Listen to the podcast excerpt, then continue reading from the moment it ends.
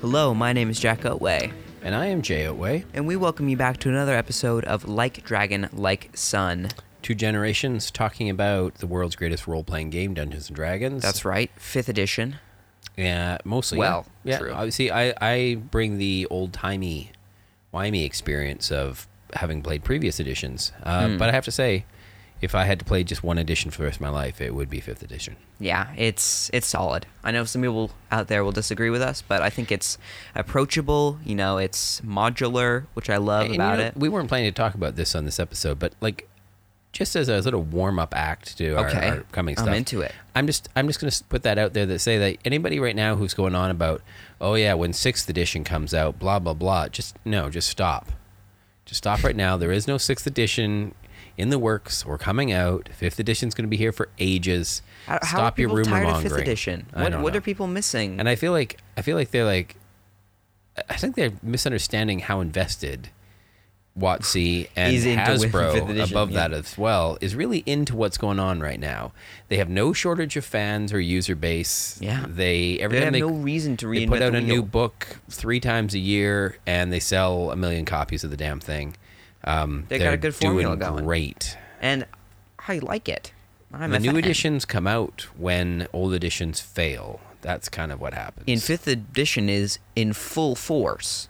Yeah, it's, currently, it's working hard. So, uh, if you're one of those sort of listeners out there who disagrees and hates fifth edition for some reason, I'm so sorry. Well, I hope we can convince you to. um, if you maybe if you're one of the old guys like me who are like, ah, you young whippersnappers What are don't know all these how, tieflings how and good it used to be dragonborns back in the days when dwarf was a whole class unto itself.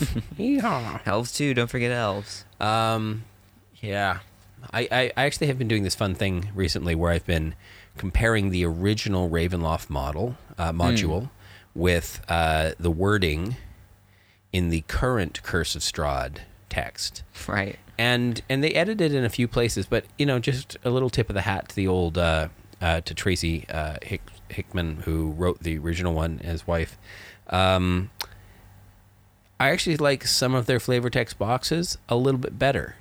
Oh yeah. They were edited. They were edited for space. I think they were like trimmed Mm. a little bit um, in the current one, and because of that, they sometimes lost just a little bit of a little bit of that extra flavor, a little bit of the spooky wookiness of Right. things. Um, so I've actually gone back and sort of cut and paste into my. Uh, I use OneNote for tracking all my DM notes, so I've sort of uh, been bringing up a few, few of the old time uh, boxes for my for my players.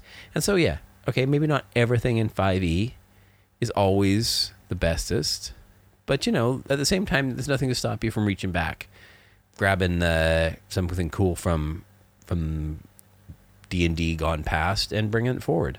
Totally. Uh, and that's the beauty of this game. Yeah, definitely. I mean, I mean, you see it a lot with Curse of Strahd. My game, less so. I don't really have a lot of experience with previous editions. It's something maybe you can speak to a little bit more. But Uh, but yeah, I, suppose- try to add a lot. I suppose actually well. what we were going to talk about today. Uh, well, kind of related in some ways of what we add to fifth edition. You know, yeah. So I mean, you, you've been running a homebrew game. I have in a homebrew setting. In a homebrew setting, and we were going to talk a little bit about traveling. Today was our primary theme. Sure. Exploration, long distances. Maybe your party has to trek through. Sure, sure. And this is something that's been around environments for a long time, for you know? ever and ever in the game, um, and is often referred to as one of the three pillars of adventure: uh, exploration. Right. Now, exploration isn't always just traveling. Traveling No. actually can sometimes be kind of boring. True. Traveling is often like, all right, skip ahead. Fifteen days later, mark off fifteen rations for all of you. Yeah, uh, you Like- could do that. Yeah, if you're if you're sort of like much more of a destination Yeah. sort of person. But I, I don't know. some I've- people I've say the journey. To, I've the started to journey appreciate the journey a little bit more. Half the adventure.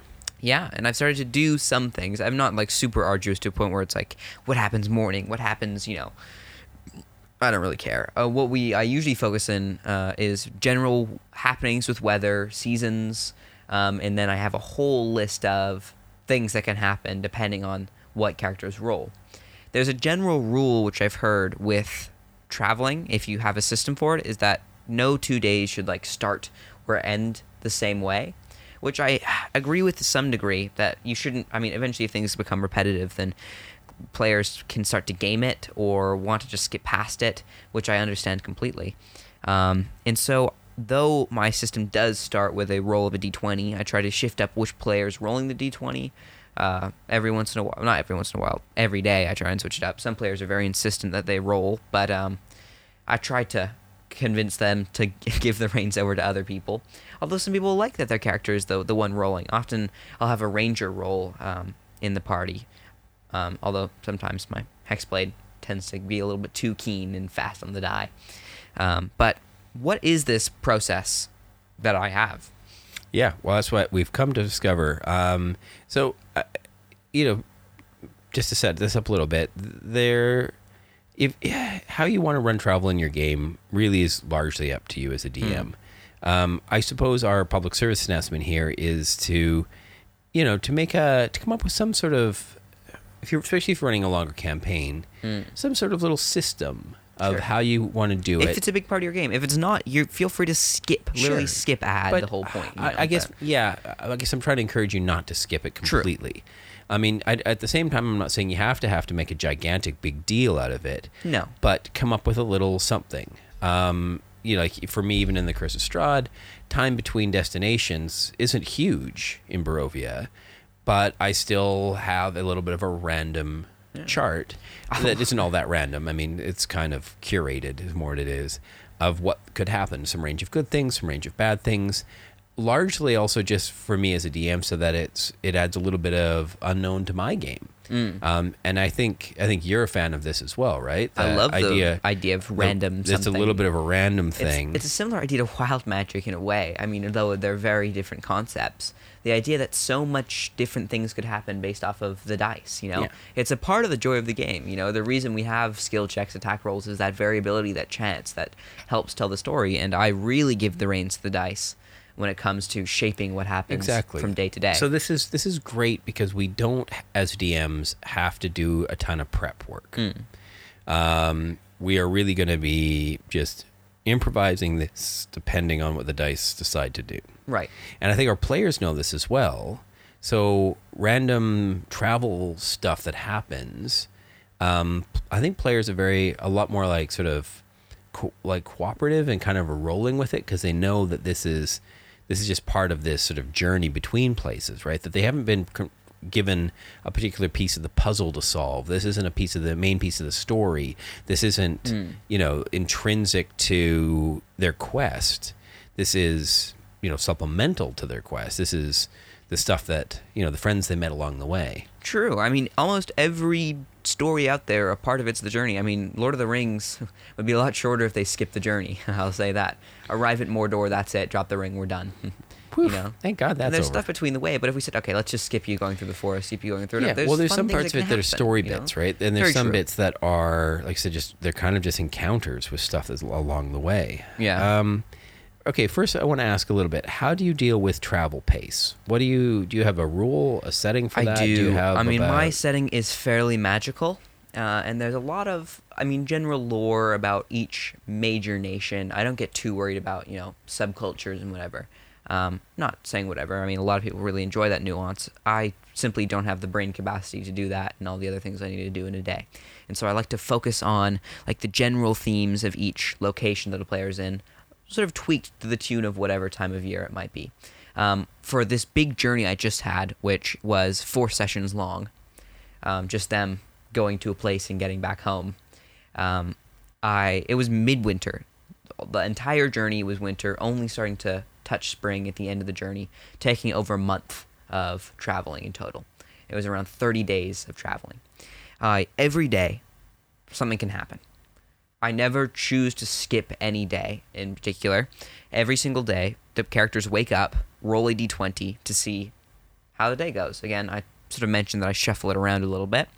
Um, and this d20 kind of dictates things that can happen. There's still a large versatility um, that comes with whatever result is rolled. Um, but it's sort of a, a starting point to see how well the days went, you know, or how like usually it's the extremes that are or better or worse. Um, for example, a one is terrible weather conditions in winter. That was always heavy blizzards, heavy snowfall, Right. rushing winds, thick and there's snow. and there's stuff in the DM's guide about that as a wilderness uh, hazard, right? Yeah, my punishment is never to make the journey longer. Yeah. I- that that can lead you yeah, down a rabbit felt hole that takes for those of you who are critical role fans out there, you might agree with this as well. Towards the end of campaign Hmm. two, when they were trekking across the north, The adding um, the day is just it just it did sort of feel like that. I mean, It can uh, make sense in some things, but if like half your table drag- is like it- adding another day or the removing story another, out a bit. It's like, look, we have 15 days to get here. It's a 15 day journey, okay? Maybe it's 16. Maybe there's things that shorten Sure. it down, but that's not how my system and works. especially if you are running a campaign at home where you know if the chairs- players trying to to take a- a trying to cut, get everybody then- together you know is, is hard enough you want to try and get maximum value out of it stretching it out for just more days of everybody sitting in the snow doesn't seem like that much fun No, I mean if things are happening in the snow, that can be fun, but Sure. But again, like I said, it's this is like trying to strike that balance between, you know, immersive feelings of uh, like travel, adventure and travel that and we're then- going right. someplace, and that uh, then as a player, you really do respect distances in a game and feel like, oh my god, my characters went to the end of the earth. Mm. Yeah, we've gone and it so really far, felt like you we went to the end of the earth. together, it took us a while know? to get there, and it was hard, and we almost died. And you know that's that should be part of that feeling. Hmm. So it's good to put travel in, but at the same time, if you're just like, oh well, for the next 23 sessions we're playing, you're going to be in the snow, trudging along, and it's like, okay, this is boring. Well, if it's just trudging, then definitely it is. I, it's funny how unlucky my players truly were in their escapades. I believe over 50% of their rolls were between the numbers 2 and 8, which also coincide with a number of events that can happen. The largest chunk um, between the numbers under 10, 2 through 8. There is poor weather conditions as well, not like freak storm, Groundhog's Day style, but a little still terrible weather. You know, still blizzard, still heavy snow, still, you know, high winds. And I have them roll a DC 20 minus the roll from 2 to 8, so the save is always varying. It gets worse the lower you go. Yeah.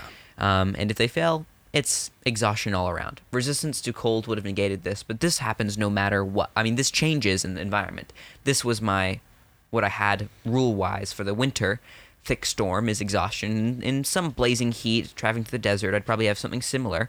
Um, but as spring started to come, I had, you know, the melting snow turns into, you know, like big landslides of melting ice that takes erodes, you know, things with it, and um, that can lead to you losing items uh, as well. I mean, as we they were coming back out, uh, there were buzzing flies, swamps, which con save was either exhaustion or a disease they picked up as they're traveling through the you know these this swampy terrain now. Yeah, you nothing, know, or, nothing like a swamp for like always being the place that people catch diseases, right? tr- I mean, hey, vectors for insects, just lots of stagnant Nobody's water. ever like out in the desert and they're like, you know, how did I how did I get trench foot out here?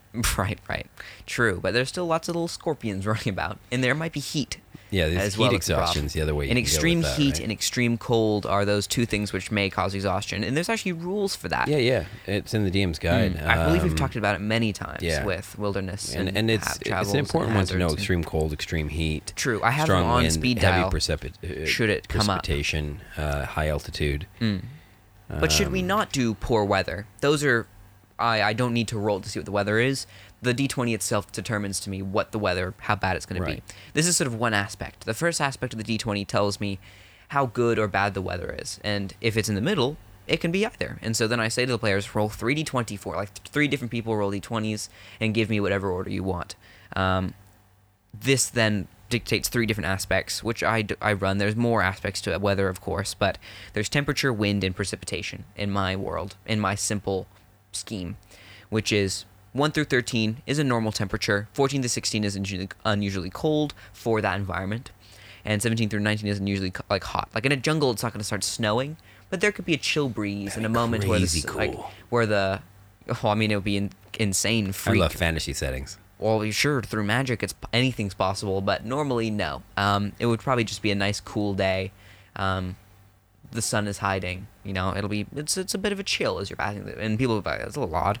Or unusually hot is hotter than normal, and a, a normal temperature can still be blazing hot. I mean, if you're familiar with Hong Kong or any place near the equator, a normal day in the summertime can be blazing hot. You know, um, which may itself constitute a exhaustion saving throw.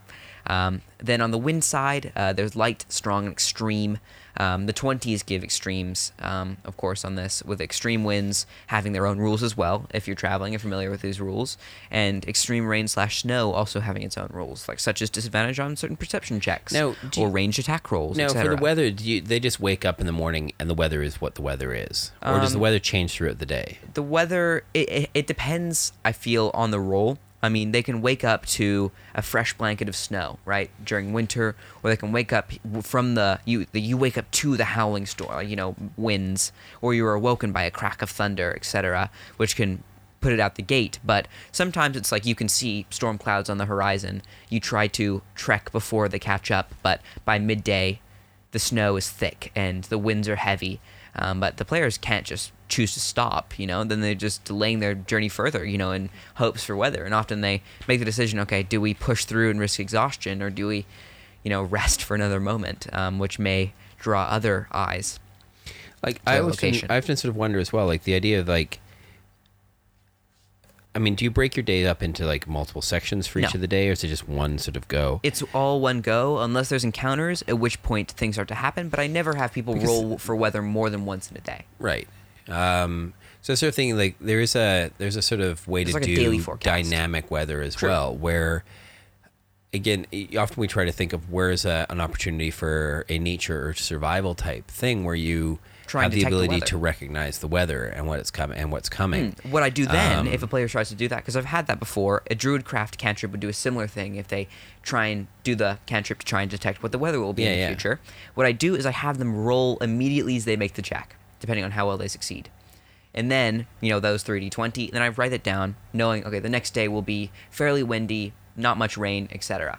Um, narratively, it can be a little jarring to have, like, blizzard, nothing, blizzard, nothing. Luckily, my players happen to, like, roll four, five, six, two, you know, like, lots of blizzards happening at once, and then sort of a, an eye of the storm before it returns again, you know? Yeah. find ways to narratively explain it or if it's unnatural make it feel unnatural make it feel like nature is unforgiving and cruel and strange and you know unknowable So you know? basically for these ones you're you're making more or less the weather the source of conflict. totally it's one source of conflict but there's much more that happens too All right, what else do you add in? The first factor is weather, of course. Higher rolls mean good weather, but not necessarily mean good days either.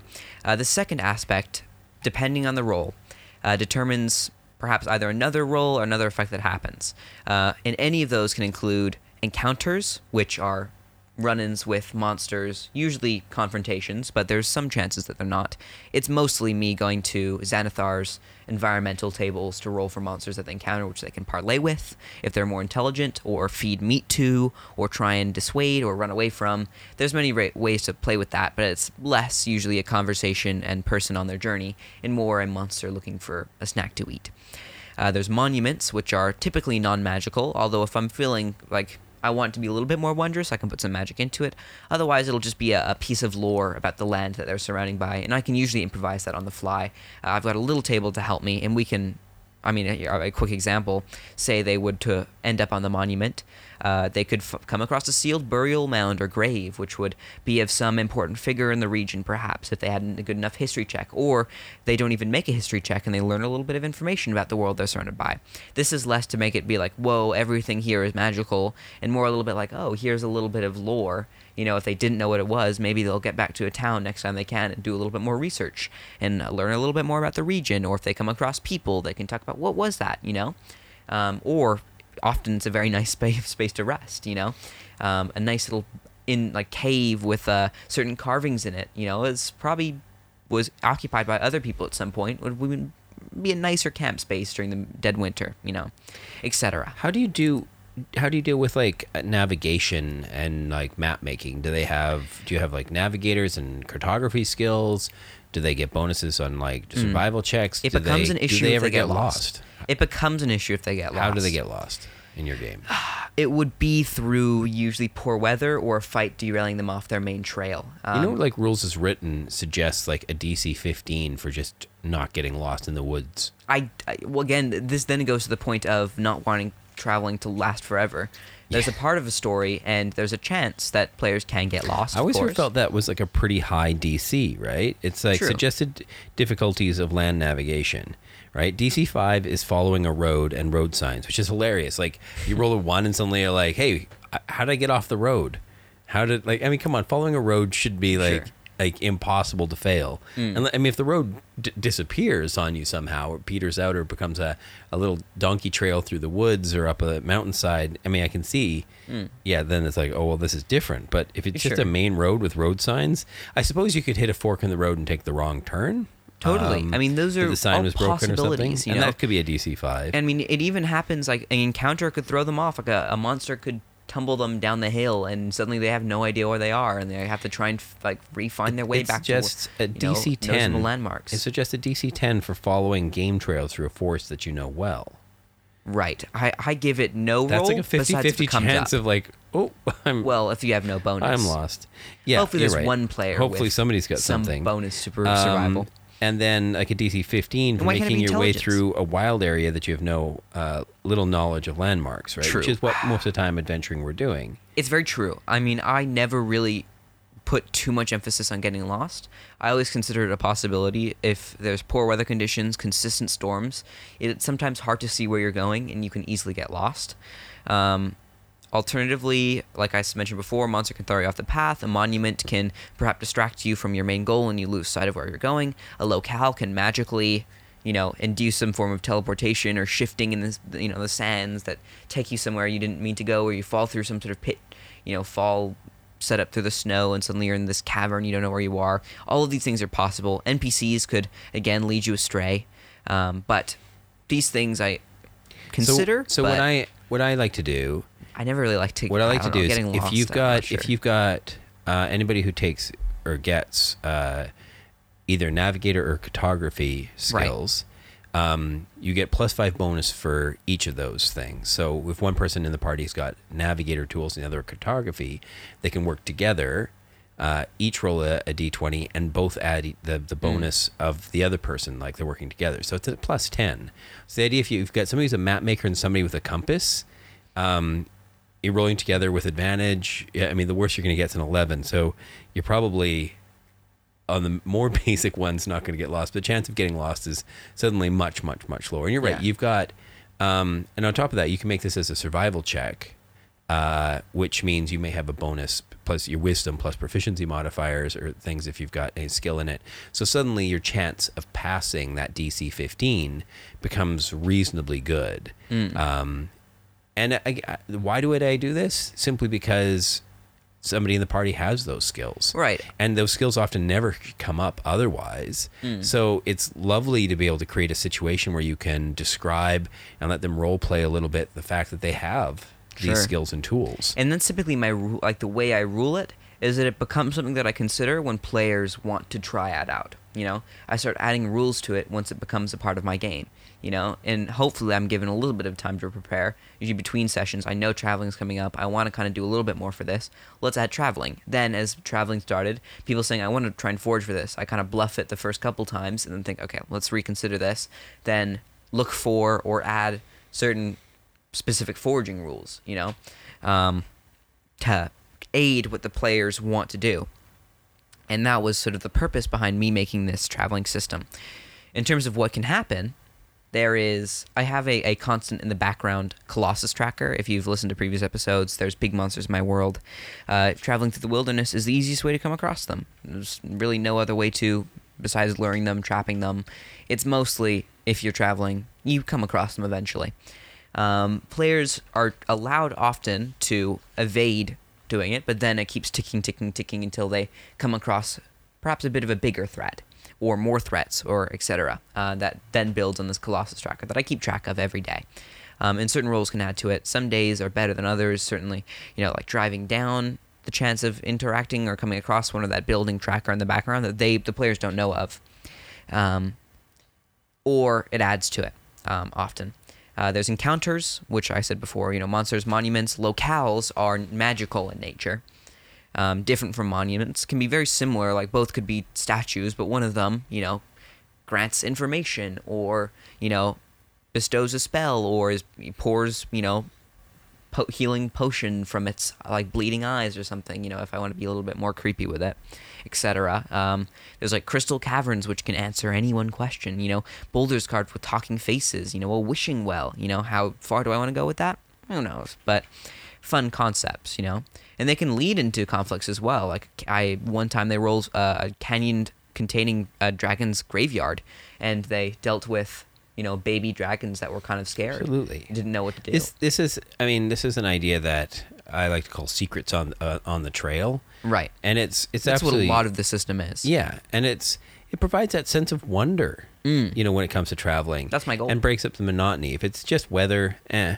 Um, something else actually you mentioned there that made me sort of think. I was thinking about the weather there for a second. We were talking about forecasting it a bit. Mm. Um, also, the idea of if you had perhaps navigators tools, or again, I, I try to try and find ways to put tools into the game because tools can be like, True, why did I get these? They're so boring. yeah. Um, but people who've got skill sets like that to be able to say to them, oh, you, um, or again, maybe the druid craft as well. I know the cantrip doesn't say, you know, long range forecasts, but the idea that you could perhaps pre roll uh, Hmm. weather for the next couple days, uh, or decide that the storm that is coming is going to be a big one. And then that kind of creates a different sort of day. If you have a day where you know the next two days that they're going to be, you know, shut down, and you could c- cross over that with a hand wave, but that makes that one day of exploration then much more of a of a scramble to get to shelter or to find someplace to. Uh, and then those. Yeah. two days could be spent doing something funny in the in the shelter, like maybe you find a cave that's if the party's debating, do we go out now? There might be Mm. a storm coming. You know, what do we do? No problem. Pull up Druidcraft or make that survival check based on what I think the weather might be like, based on patterns or whatever, however you want to roll it. And that's often why I allow nature as an intelligence check because it may be able to recall weather patterns based on whatever Sure. or regional things that happen depending on the year. Of course, there's variability and instinct can sometimes be a little bit better. Like, oh, I feel it in my knees. You know, some like a an old wizard might Like be a like, "I feel wisdom it in my nature check, you knees," mean? know. Um, or no, that's what survival is. No, I yeah, I guess it is right. true, but I, I I allow players to often do either rather than just survival. Um, But this is an idea it, as well it's either relies upon intelligence that and isn't often- or instinct, which is wisdom. But there's a there's a something that in D and D that a lot of DMs don't always do, which is the change out the ability score that's connected to a particular skill, mm. right? So. True. you're right. I mean, survival is a very particular type of of thing, but you might want And to. it's one of the few examples where there's almost skills that exist for both stats. Like- you know, imagine doing like a Constitution survival check. well, that maybe is more feeling it in your knees. you know constitution survival is like is how do you really huddle down against the the cold. Like it combines some skills but also maybe there is just a hardiness to it. I don't know. I, I think there is some fun ways as a dm depending on what the situation is where again these are all these are all like having these ideas in in your head allows you because you're rolling the dice and it's going to be random what comes up to improvise in the moment to come up with like oh well, let's do something kind of cool or different with this. Let's play around Right. with something uh, that happens that you know i didn't prep that it's just part of the journey how much of the journey is prep for you like is it all random I know how many days there will be. I know Right. what time of year it is. and do you, is your days based on distances do you have like a set thing or do you just kind of hand well, wave yes, it? I, I typically I'll will determine how far the party has to go. is there a and slow then I have a little tracker. do you ever do like a slow normal or fast pace or is it just one pace Uh? I ask the players. I mean, I know people say that mounts don't make you go any faster, um, which is theoretically true in real life. I do say to players if you were to purchase mounts, which is a hassle if you have to deal with monsters and rough terrains and and blizzards, which can easily kill your mount if you're not careful. Uh, mudslides as well can whip them away unless they're magical. I have a paladin with fine steed and. Um, it means they can't go faster though. I mean, Hmm. solo travel is often faster than group travel. You know, um, Yeah. if the whole party chose to gain you- horses, I would cut down time yeah, by quite I mean, a, I think you significant can. amount. I think you can travel at a faster pace and maintain your your level of, of passive perception on mounts in a way Right. that if you were running yourself, Well, you're definitely sure. you're definitely your perception level is going to be going down because you're spending more time scrambling and watching the ground and things Mm. I like often that. ask players which if is really how what fast, the mount how is fast is the party traveling. If they maintain a, a constant speed, it's hard for them to be really surprised unless something super stealthy and they, you know, they make good pace, like a one day for one day's travel, Yeah. right? Where if they're speedy, they can perhaps overcome some obstacles, cut some time down. Right. Um, but in exchange, it could mean you know r- pushing exhaustion. Um, if you're really taxing yourself to try and move Yeah. faster than what is average. Well, that's part of it. I mean, the Especially if you're carrying a lot of the rules are parts with you. essentially that as you push past uh, extra hours of travel, you start making Constitution saving throws, and um, Or I I mean, enough with this rolling. I mean, at some point, you gotta get you gotta tucker yourself out if you push yourself too much. not my barbarian. He's very True, strong. true. But then I say, okay, what's what are your guys' Constitution scores? You can move this many more before you gain a little exhaustion. Is then how I would play something like that Sure. on the fly, right?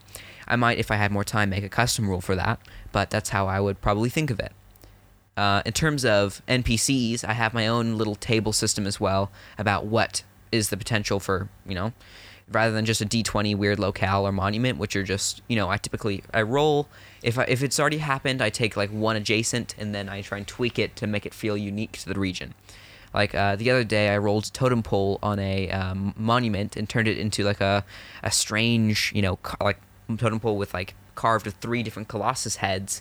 Um, depict you know depicted in it with gemstone eyes you know and it was they like I detect magic and it's like oh it's got three different you know spells for like you know one for each layer. And they had this whole like deciphering trying to pick it apart without activating the the whole trap. And it was that was you know sounds a little you know just like a pit stop could be a waste of time. But hey they made a lot of money on it. They thought whoa that's so cool random what's this doing out here ties into the lore you know makes them wonder they did more research later and i between sessions came up with a reason why that wasn't you know or why that Yeah. was or wasn't there And this is, and I like how you've ta tailored this. It was one- of our earlier episodes of, of this podcast over a year ago when we started talking about, um, you know, the random encounters are not truly random; that Hmm. they're curated lists, right? That we don't, you don't just in your world happen to come across, you know, something that doesn't make sense True. for that space. So you you make your own list of things.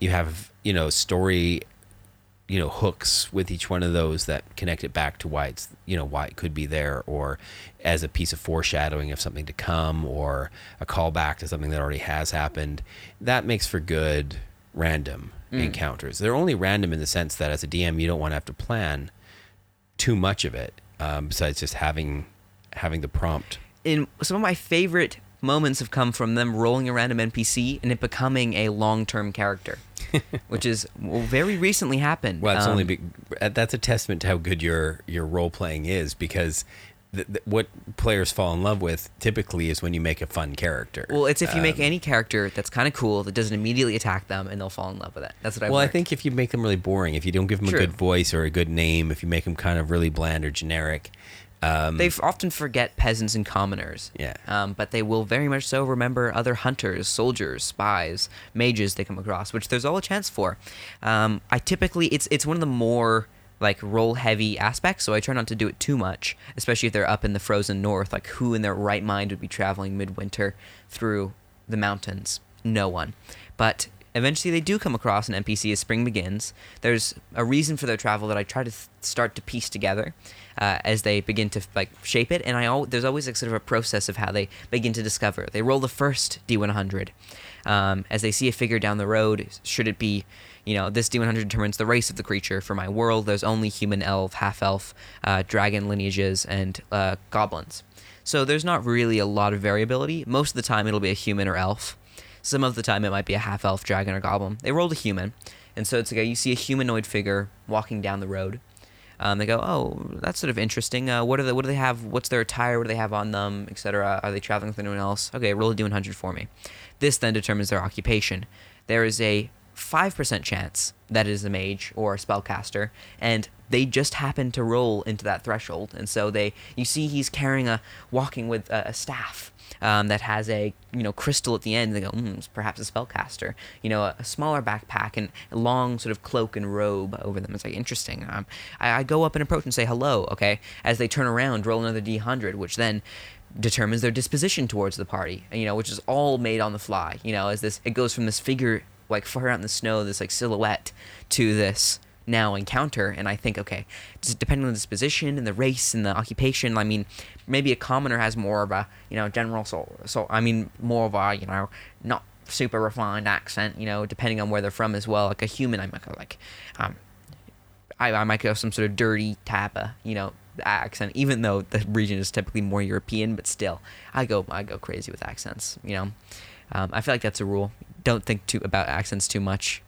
Just have fun with it Yeah, I, I often for accents don't don't think the accent itself. Think the the character. Are they big? Are they fat? Are they short? Are they old? Are they nasally? Right, that's the Are they- determining factor, not the- where they're from and necessarily, and the disposition and things like that. That's Uh, all almost all you know. of those things Yep, define yeah, like the a commoner voice. could be a little bit more meat leisurely or or oh, oh, help me like more helpless or Yeah. whatever that I might do right or or if that's become feels starts feeling too on the nose, then just do like completely, Then completely turn the it on its yeah. head, yeah. and that's usually f- especially if you And people if you need a comic sort of moment of some sort in the game, if you want some levity, having you know this tiny little girl with a really deep and growly voice is kind of always a, you know a fun merchants twist. are a little bit more mising in a way uh, soldiers are typically more brave voiced whereas spies are a little bit more whispery and in the way they speak hunters might also be a little bit more confident but also a bit more gruff and, and do you have names also ready for all Uh, of these? I do. Because Every race, I have a, a table that connects to Fantasy Name Generator. For humans, I have French names. For elves, I have Right, Edo so- era so, Japanese you just got names. your laptop beside you as you're playing this, and you It's just all like you just click and pull it up, and then boom, random Yeah. Mm. generate on the fly names. I mean, I've got Draconic I have, is I have a Turkish curated and Goblin is Danish. that I have pre-generated. And Not that I have that many NPCs in my game that are just being created on the fly, Hmm. but you never know, right? Things do pop up from time to time.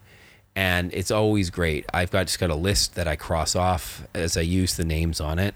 Um, and I've got like mine sort of split into like ones that are more upper crusty, ones that are more working classy, ones that are you know a little bit more you know rough or refined, however you want to sort of define it, and just sort of it helps that way a little bit as well, picking uh, the right sort of like having already like some ones that you've curated that you've like, oh, I really like these names.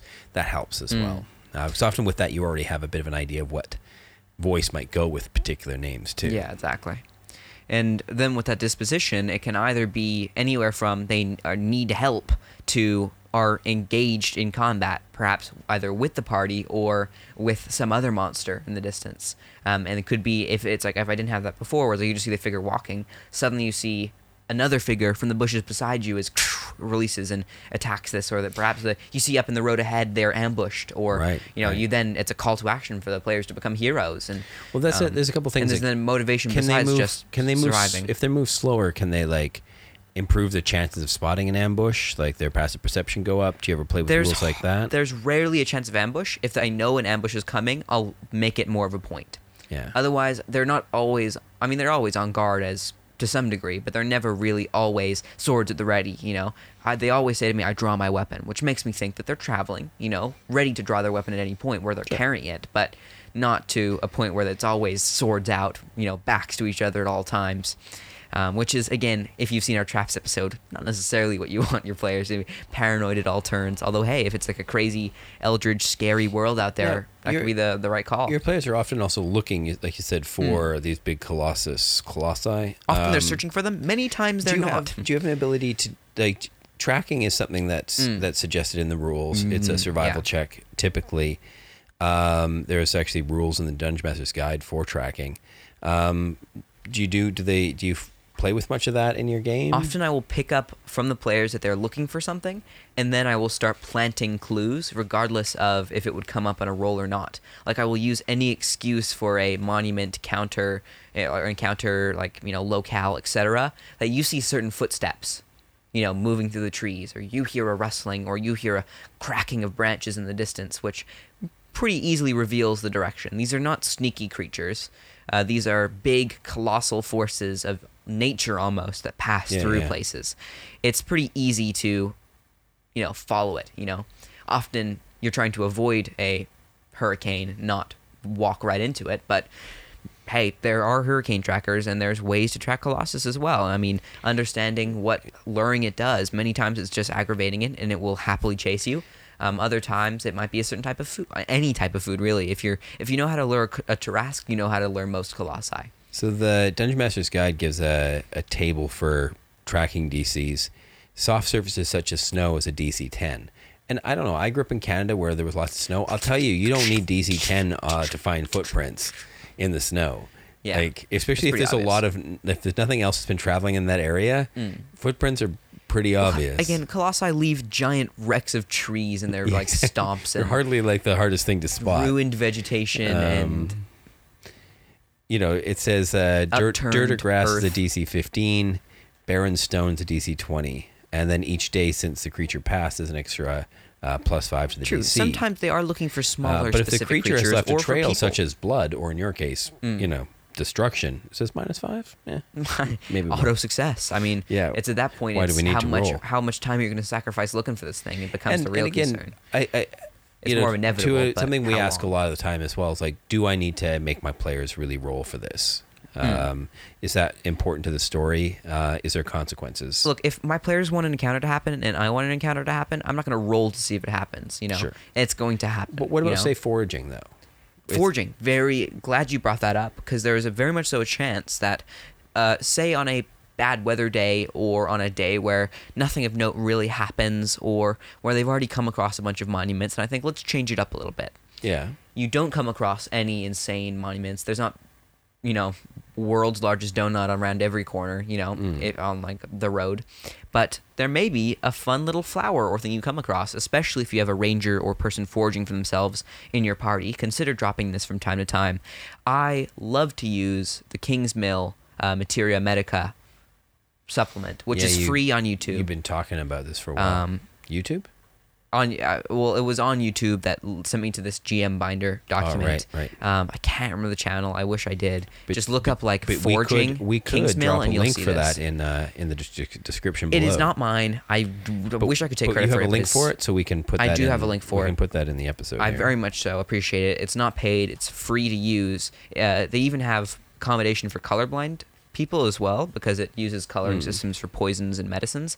This is really um, for people who brew medicines and poisons, which is, you know, you could theoretically also say food and chefery is also that, and then just Yeah. add that to this list. Seriously, I mean, it's just think about things that are normally in, you know, ingredients or use any of these things that are mentioned as, oh, you know, this is a nice spice or a nice thing in this flavor. Make a quick list of different spices that can come across, uh, very similar to this. And the, the thing I love is that it does all seasons for all environments except uh, in Mrs. Hills, but that's okay.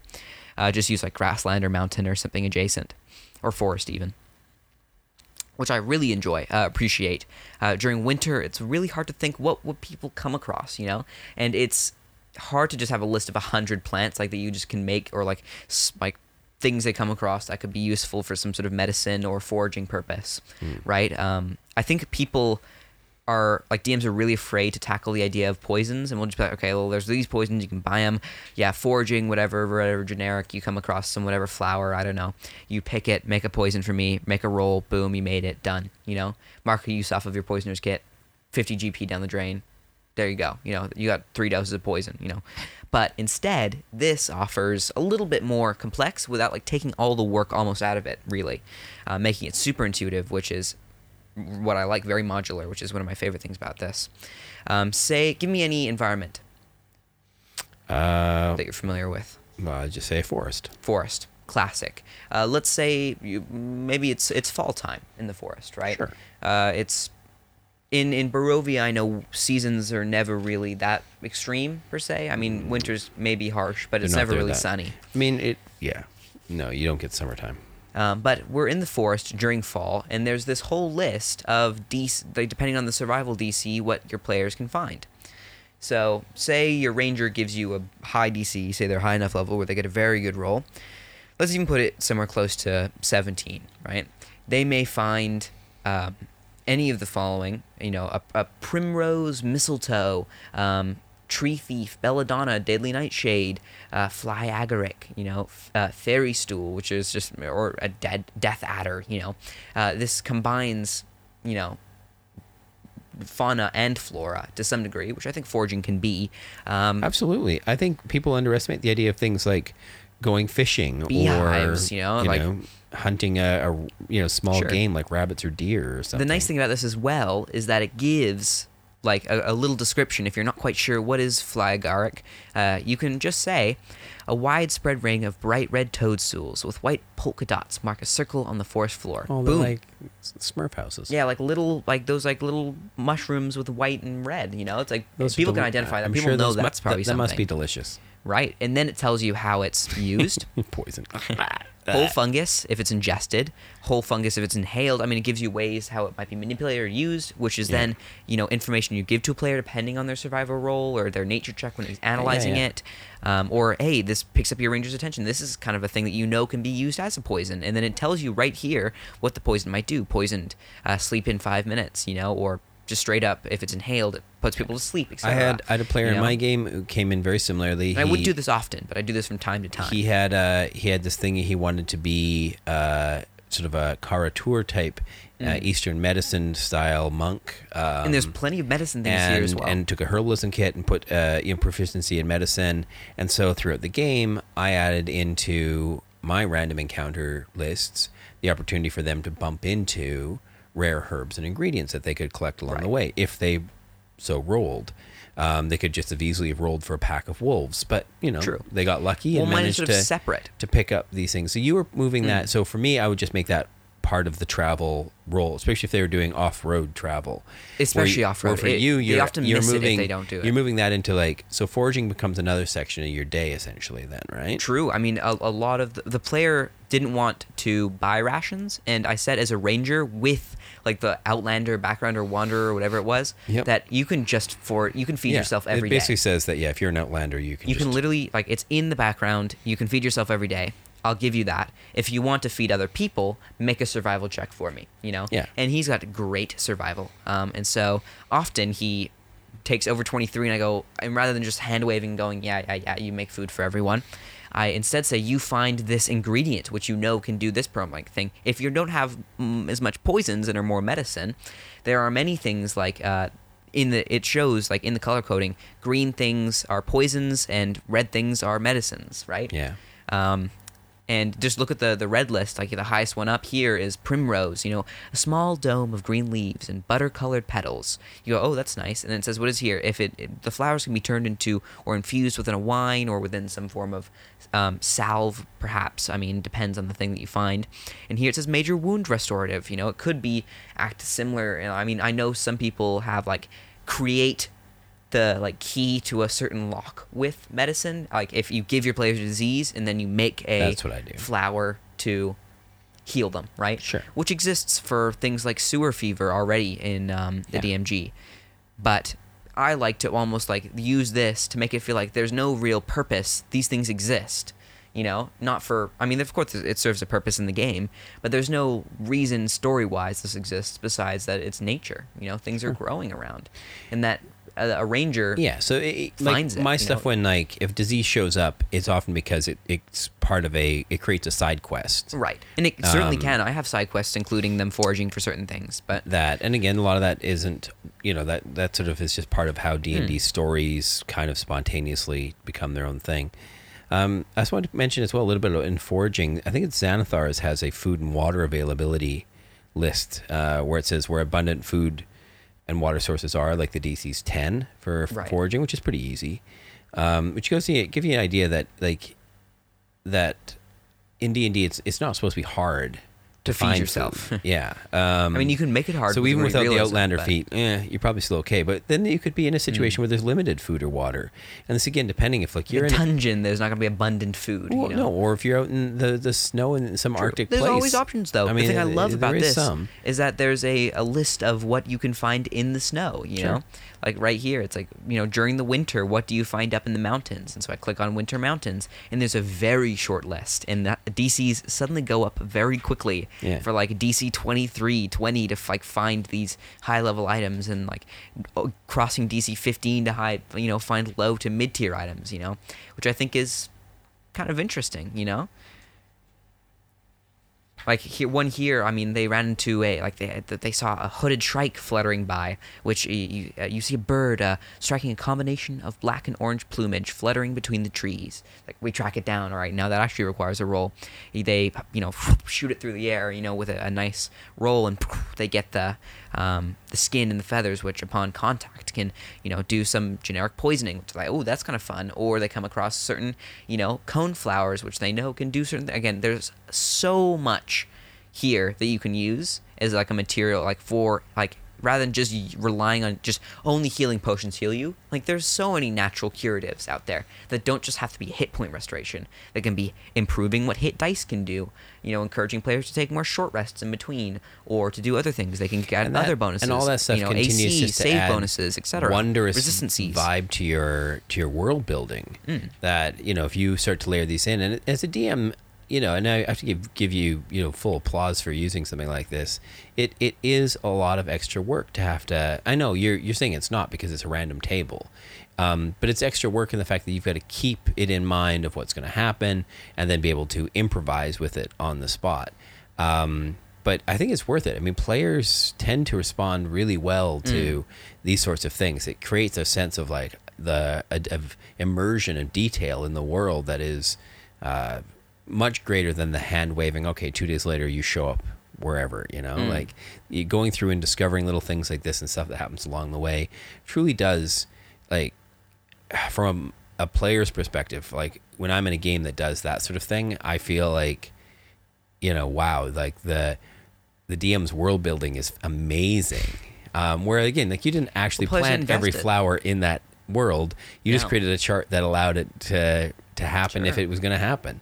Um, and so I think that's exciting. And it's I think- exciting for me as well. I mean, I yeah, you're never absolutely right. really As a DM, what can happen. as a DM, you know, random generating stuff and improvising is great fun. It's super. Uh, I'm often actually unsatisfied by yeah. most by monster encounters and battles. Those yeah, are the, stuff least you've- satisfying you've things prepped, to me. Uh, Not yeah. not even that I've prepped that just come up randomly based on the other like Oh, things from the like, books. when you're- like often during winter, I'd go, okay, it comes across an encounter. I'll just go to the Arctic table. I ask them to roll a d4 often to see what kind of level encounter it can go anywhere from super dangerous Sure. to a walk in the park. And I adapt it to then if it's a walk in the park, let's make it less of a kill each other type fight and make it more of a, you know, let's talk this out. You know, let's figure out what's going on here. You know, type of thing like a bandit cambit. Uh, sorry, a bandit captain and with 2d6 bandits. What does that mean? That could mean that there's perhaps they have their own camp and perhaps they start ambushing the players but can be talked into a standstill you know? And they learn to share with these bandits or learn what their story is or maybe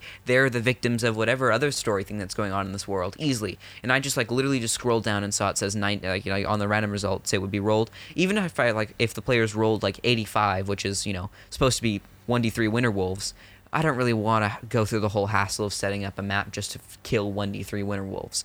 Let's do this thing that I actually am inspired by a revenant. Why is it a revenant? Let's learn a bit about its story. Speak with dead. You know, again, my, to my point earlier, like don't don't just make lists of big lists of random things. Curate a list of stuff that. well, it's this is all random. I know. but I've learned, or I, I suppose as a DM, you learn to, you know, adapt. Um, one of my favorite ones is uh, on level five to ten that nearly came up was a half orc druid tending to a polar bear. There's no orcs, so I'd make that a half elf druid instead. Tends to her injured polar bear. What the heck? yeah, I think as a DM, you got to remember life's That's short. so cool. Yeah, play the stuff you want to play. Don't don't play something just because the dice, you know, Mm. said okay. Well, you got to fight. Yeah, something boring. Yeah. Um, do the do the interesting encounter. Nobody's nobody's gonna dislike your your DM style if, because you kept it interesting. Mm, absolutely. And there's things like, I mean, in the winter, there's things like, you know, high walls of ice, etc. You know, that I love to experiment like with what that like especially can happen. Really get into the environment, Yeah. especially if you're going off the beaten path. It's it's one of my favorite aspects of play that I often for a long time just f- f- whatever forget about it. You know, and a lot of this, like even my monument table, I rip straight out of DMG as well that's taken right from DMG and tweaked a little bit to suit my place, my my own play style. Same with weird locales, stripped right out of DMG. Um, a lot like I made up my own NPC one. Um, but it's very much so based on things that already exist, like the whole idea of uh, encounter scaling from anywhere from friendly to hostile when talking with people. Sure. You know, the the mage they came across was hostile at first, but through negotiation, they learned a little bit about their story and you know, now have a staunch ally, you know, going from this like previously very frustrated mage traveling through the north, trying to get back to Kyo, the main city, and they gave them, a, you know, a, a wizardly book in exchange for, you know, information or goodwill, and um, they just went on their way. And it's like one of those, like, okay, now we know this person, this contact in the future, you know, even if that was completely random, this gives me stuff to work with as a DM, you know, to then make it feel like, okay, now they're a, a part of this world, you know, they know people here, they pick the flowers, they, you know, smell the the whatever the the breeze, the, stench of you know the caves and the sulfur and the whatever that might be in the environment, right? That they can sense, right? I really give that like sense that like you can't see through the thick snow, or you hear the howling echoes through the mountains, or the you know you feel your sweat stick to your skin as you pass through the the blazing deserts, or whatever you might be doing, right?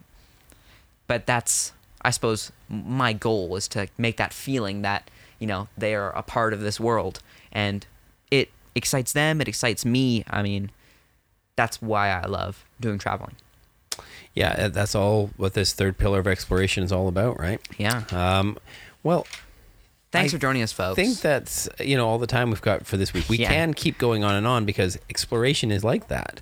Um, it's there's so versatile there's what could happen. no you limit know? to I how mean, far right you now, can go. I honestly we could do. I, I mean, people often do one shots, which are just, you know, battle, that or like they're in town, but, like travel maybe one day, battle, that's it. You know. Yeah. I'd be interested to see a camp like a one shot that's like ten days of getting through this grueling thing. You know, just to arrive at a location. You know, and making that traveling super rich with foraging and dangerous and you know environments and Yeah. you know things maybe you're players learn maybe about you're each just other you're and- escorting somebody or something. or some sort of escort quest certainly and Yeah. very make it like a very much so a lord of the rings the journey like the adventure is the journey you know Yeah. not the killing of the monster but the getting to where you're supposed to go you know uh, and monsters come along the way yeah, or not. Maybe Or it's- not. It's, just poisonous mushrooms. or maybe it's just poisonous mushrooms all right folks thanks for joining us this week enjoy this week's episode of Exandria Unlimited if you're in the present and if you're in the future I hope you're enjoying campaign 3 uh, and Critical hey, yeah, don't don't be afraid to uh, get out there and explore. yeah right now go into your local wilderness look for some red mushrooms and gobble them up Yeah. Uh, uh, have a great week, folks. See you later. Bye bye.